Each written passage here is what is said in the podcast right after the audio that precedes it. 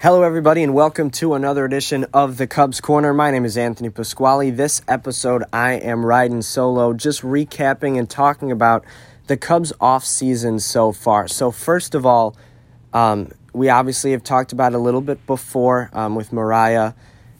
Theo Epstein is no longer a part of this Cubs organization, decided to part ways and pursue something else. You know, he's, he's talked about he only wants to stay in one place for 10 years. He stayed with the Cubs for nine. Um, on a side note, those are arguably the best nine years the Cubs have ever had in any nine year period in their history. Of course, the World Series championship was brought to Chicago as well, but he's moved on. Jed Hoyer has slid into the role as president of baseball operations, leaving general manager open. Um, and so there are a lot of holes to fill for this Cubs team, obviously coming off a year where they made the playoffs, won the division, but were swept away by the Miami Marlins in the playoffs. Still have a division that appears to be for the taking, but has some money problems. The financial landscape of baseball as a whole is unknown. So the Cubs have a lot of question marks and a lot of things that Jed Hoyer needs to address and answer as the offseason progresses and we enter into next season, which we don't know if there will be fans, if we will play 162 games or less, or even if the DH will be back in the National League. So it makes it difficult for Jed Hoyer. Um, we stand now here, I believe, a week removed from the winter meetings. They were last week uh, after the non tender deadline till about the 10th or 11th of December. Now it's the 17th, um, or excuse me, the 16th here, talking about the roster and, and, different free agent moves going on. Not a lot has happened. Um, Charlie Morton is signed with the Braves, of course. Um, a few other minor moves, nothing big by any team really. James McCann to the Mets the White Sox traded for Lance Lynn. Those are among the moves, but really, we haven't seen any of the big free agents go. DJ LeMahieu, George Springer, of course, Trevor Bauer, all still on the market. Um, and the offseason is kind of progressing slowly. It has in the past, but this year, with winter meetings and general manager meetings via Zoom, and just the unknowns of next year's collective bargaining agreement and whether or not these players will be getting prorated or full salaries or anything like that it's hard to sign players, know what type of budget you're going to have for next year or how much you can afford to give some of these star players. And that's if you're a team like, say, the Mets or the Yankees or, or the Dodgers who have the money to go out and spend. The Cubs have repeatedly said that they don't have that money to spend. So they're trying to just kind of bridge the gap between this Cubs team and the next contending Cubs team.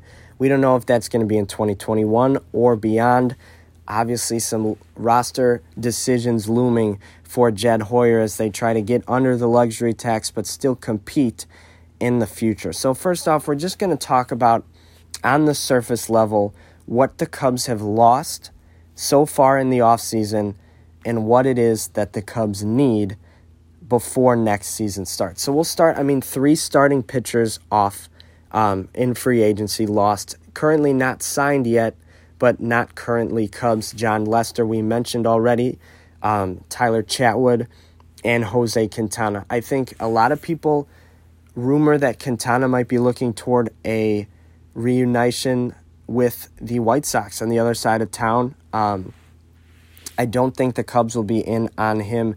They have, I believe Jed Hoyer said yesterday or a few day, days ago, we are not ready to close the door on bringing Jon Lester back. I mean, he's still very involved in the city. And I think that's a potential option. The Cubs may decide to sign him and bring him back for another year, maybe one year contract to get him to 200 wins and let him retire a Cub. And then Tyler Chatwood, he had some interesting starts. The stuff was looking really good early in the year. And then he had a one bad start, an injury, came back, another bad start, and then it was just kind of downhill for Chatwood. A lot of people think he can be a relief pitcher late game. Some people think he can be a starter. Um, but he probably won't command too much money. So if the Cubs wanted to bring him back, I'm sure they could. But it looks like out of those three, Lester is probably most likely to come back. You look at the rotation for next year, you're looking at obviously Yu Darvish, who was named to the All MLB team and placed second in NL Cy Young voting as your ace. He'll probably get the ball on opening day for David Ross. Second, you've got Kyle Hendricks. Another solid year from him. He's still under contract as well. You have a good one and two as any team in the MLB does. Third, you're likely looking outside the organization to fill that spot. Maybe that's Lester again, but we know he's had games where he doesn't even pitch like a three starter. Maybe you can go out and get, you know, one of these free agents on the market that might come a little cheaper this season, or maybe you look um, to to flip a player, get a trade deal. Not too sure where that third starter is going to come, but I think the Cubs hope Alec Mills can still be that fourth starter. I mean, heck, he pitched a no hitter last season. He's obviously got some good stuff, and this organization has really high hopes for Adbert Alzolay. Had a strong second half of the 60 game season. His slider was really looking sharp, and the fastball's got some heat on it. So that could be a guy that you see project long term in this rotation. But bottom line, and there's at least one, maybe two spots to fill in that starting rotation for Jed Hoyer to look to solve before next season starts. You look at the bullpen, the Cubs were able to keep a lot of things intact. Um, you look at the arbitration deadline, eh, excuse me, the tender deadline. Um, the Cubs were able to avoid arbitration with Colin Rea, Dan Winkler, and Kyle Ryan. So those are three guys you expect to see in the bullpen. Of course, you've got Craig Kimbrel, Rowan Wick among those back there. Um, two players were not tendered contracts. Um, of course, Kyle Schwarber and Albert Almora, we'll get to that later. But Ryan Tepera, who had a solid year, actually got an MVP vote on accident, but he's going to be a guy that has now reached free agency. And then, of course, Jeremy Jeffress. He was nominated for the All MLB team, and he was the Cubs' best reliever all year. Got a couple of saves, pitched the big innings when Craig Kimbrel couldn't. Jeffress is a guy the Cubs have expressed interest in re signing, but he's a guy that's going to command a little bit more money off of the type of year he had. So it looks like, as of right now, from the bullpen, two key relief pitchers gone in Jeremy Jeffress and Ryan Tepera. Now you talk about that non-tender deadline. Uh, Kyle Schwarber, Albert Almora, Victor Caratini, Willson Contreras, Javier Baez, and Kris Bryant were the hitters that had the option to get tendered or non tendered contracts. Kris Bryant, Baez, Caratini, Willson Contreras, and Ian Happ were tendered contracts. So they will all be under contract for the Cubs for 2021, barring any trade. They have club control under those guys until at least the end of 2021. Then Kyle Schwarber and Albert Almora were non tenders, which means the Cubs decided not to give these guys contracts for next year. Both of them do not come as extremely surprising just because Schwarber was doing a raise in arbitration that the Cubs did not think they could pay, coming off a year where he hit below 200 and kind of struggled for the Cubs. And Albert Almora got sent down to the minor leagues by the end of the season. Really hasn't been the player the Cubs hoped he would be. So you look at those two guys, those are now free agents. The Cubs expressed interest in re signing Schwarber at a better price for them.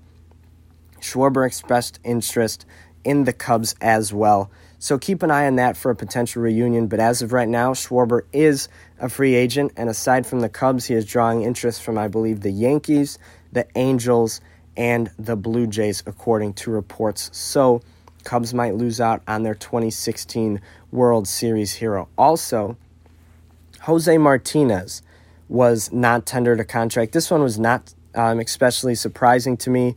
Martinez struggled. I think he was 0 for 21 or 0 for 27 in his limited at bats with the Cubs after they traded for him. So he is also a free agent there. So Schwarber and Almora, both free agents, a key starting outfielder and a key bench presence for the Cubs, and potentially a designated hitter if that is a position that comes to the NL full time.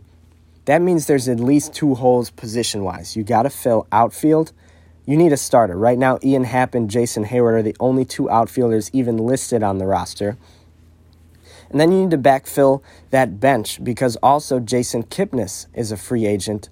Cubs could still re sign him, but that means you're looking for another infielder and you're looking for some outfield help from outside the organization, whether that be through trade or through free agency. Reports show that the Cubs are interested in Jackie Bradley Jr., a guy Jed Hoyer has spent some time with in Boston. Really good defender in center field. He's been hitting better as of late, but not a particularly gifted hitter. He'd likely project to be center fielder with Happ in left and Heyward in right. Solid defensively, and if Happ hits like and Heyward hits like they did last season, you can kind of suffer a little bit on the hitting side with the defense that Jackie Bradley Jr. presents. Cubs are in on him to potentially fill one of those outfield spots, but there certainly exists that hole on this team that they will look to fill, hopefully of an impact bat, because the offense has been struggling, and the Cubs have repeatedly said that they're going to be looking to change the way their offense is. Not as many strikeouts, not as many um, balls out of play. You want to put it in play, get the base runners moving, etc., etc. That's what they're going to kind of look to do, looking for different types of hitters this offseason, it appears. Shifting gears off the field, obviously there have been a ton of front office openings for the Cubs. Obviously, Theo Epstein leaves, but over 100 people in the scouting and player development departments – lost their jobs because the Cubs couldn't afford to pay them due to COVID 19 and the finances that they were not able to receive through revenue. They couldn't afford to pay all these people in the front office. So, Jed Hoyer now in charge of backfilling this front office and trying to get the best people that they can to help this team at the cheapest possible price. Not easy to do. They're also looking for a general manager um, that role that Jed Hoyer filled for the last nine years. He has said that he is going to look outside of the organization just to get a little bit of a change of idea out of those guys. Um, hasn't decided on anybody yet. It might not even be until after next season, but they will be looking outside the organization to hire a general manager. And then also, perhaps the biggest shock so far of the offseason is that the Cubs lost their TV broadcaster from Marquee Network and in the past WGN, NBC Sports, and ABC. Len Kasper will no longer be calling games for the Cubs. However, he will be calling games in Chicago. He has taken the job as the White Sox radio play by play announcer. And our fans, our listeners, have heard me speak with Kasper multiple times. We've had him on the show to discuss announcing, to discuss the Cubs before the season started before, and also just his career. And what I've learned and what he said is he always looked up to Ernie Harwell growing up, the Tigers radio announcer. He said he always wanted to be like Ernie Harwell. Now he gets his opportunity to do radio. Obviously, a bit of a pay cut for him. He said Marquee Network did everything they could and put a handsome offer on the table to keep him. But for Len, this wasn't about trading sides. It wasn't about the Chicago Cubs or the way Marquee Network ran things. It was about wanting to fulfill a childhood dream. And Len will get an opportunity to do that for the White Sox. But for the Cubs, now it leaves a hole as the TV announcer. Chris Myers, a rumored candidate to fill the position. Marquee Network has not yet announced anything um, but this is a huge decision for them. Second year of a network, you want to get a guy that keeps fans listening, draws more fans to the Cubs and the network because you want to grow this network. If, if they strike out on this hire, it could really hurt the organization in the future. It could really hurt the network and it could really hurt the finances, which already seem to be a little bit hamstrung um, for the Ricketts family and, and, and the, the budget of baseball departments for Hoyer as well. A little bit of news though Wrigley Field has been um, upgraded to landmark status, so the Ricketts family will receive some money um, in, in regard to that. How that projects to the, the baseball operations budget is unknown for now. It's also unknown how the Cubs will decide to use the money that Theo left behind foregoing his last season at the helm of the Chicago Cubs. It looks like he's going to take a year off from baseball before jumping back into another endeavor. Potentially, that's um, an owner or part of an owner group of an MLB team. Maybe it's uh, taking over as the president of baseball operations once again for a different team. Or maybe it's as the commissioner of the MLB when the new CBA is up next offseason. It's interesting. Theo, one of the smartest men the Cubs have ever come across, obviously has a plan, and I think he'll be successful wherever it is that he may end up. But before we let you all go here, I want to talk about the core five players for the Cubs. A lot has been made of them. A lot has been made of Jed Hoyer's de- decisions about them, or Theo's for that matter. Um, Kyle Schwarber, Kris Bryant, Willson Contreras, Anthony Rizzo, and Javier Baez. Obviously, Schwarber's decision has partially already been made. He's not tendered a contract, currently a free agent. The Cubs could bring him back maybe on a one to two year deal, $5 million contract, something like that, less than the 8 million. Um, but nonetheless, he's a free agent right now. So, so that's how Schwarber's case, and he's probably the easiest one to discuss because the decision's partly already been made. Um, a, a big question mark is Kris Bryant. The Cubs have said repeatedly that they're interested in keeping him long term. He said he loves playing in Chicago, would love to play long term, but nothing on that front has ever gotten to anywhere close to making a deal. Part of that is because of Scott Boras being his agent and liking to hit free agency to drive up prices. Um, you talk about Kris Bryant, some potential trade rumors are the Nationals, the Mets, Giants, Padres, Dodgers, Braves, Red Sox. All of them have reportedly been interested in the versatile um, corner player, whether it's third base, left field, right field, or even first base. Um, we know he's got power. We know he's fast.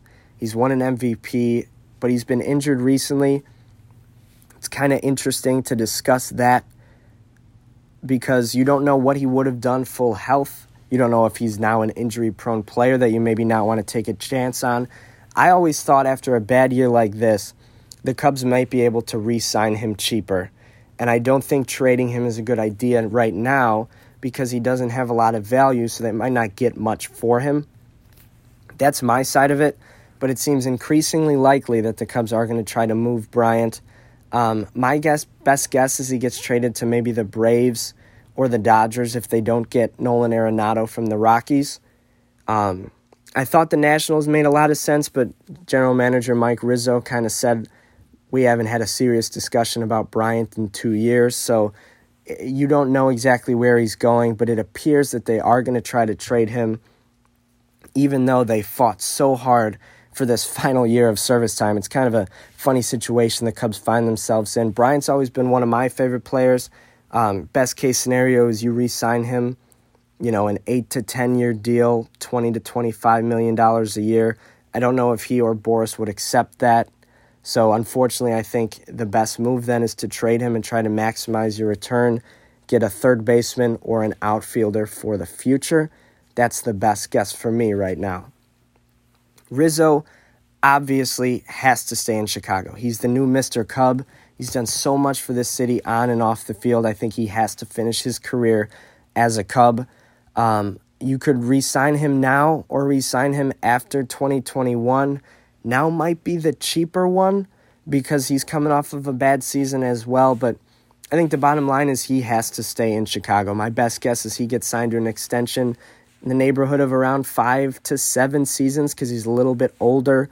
Um, and he's he's taken a pay cut before. I think he would do it again, um, relatively f- team friendly um, from a money standpoint, which would help to then also extend the next person on our list, Javier Baez. I think Rizzo and Baez are going to be the new duo moving forward. I think Bryant's going to be too much to keep in Chicago, and Baez is the more marketable player and the better player for your network and for your fans to to buy things, buy tickets, buy subscriptions, buy jerseys. He's a more marketable player, extends to a wider audience. Um, Baez is one of the MLB's most marketable player in general, so he's a logical candidate for a long term extension. I mean, you know, he's got the power.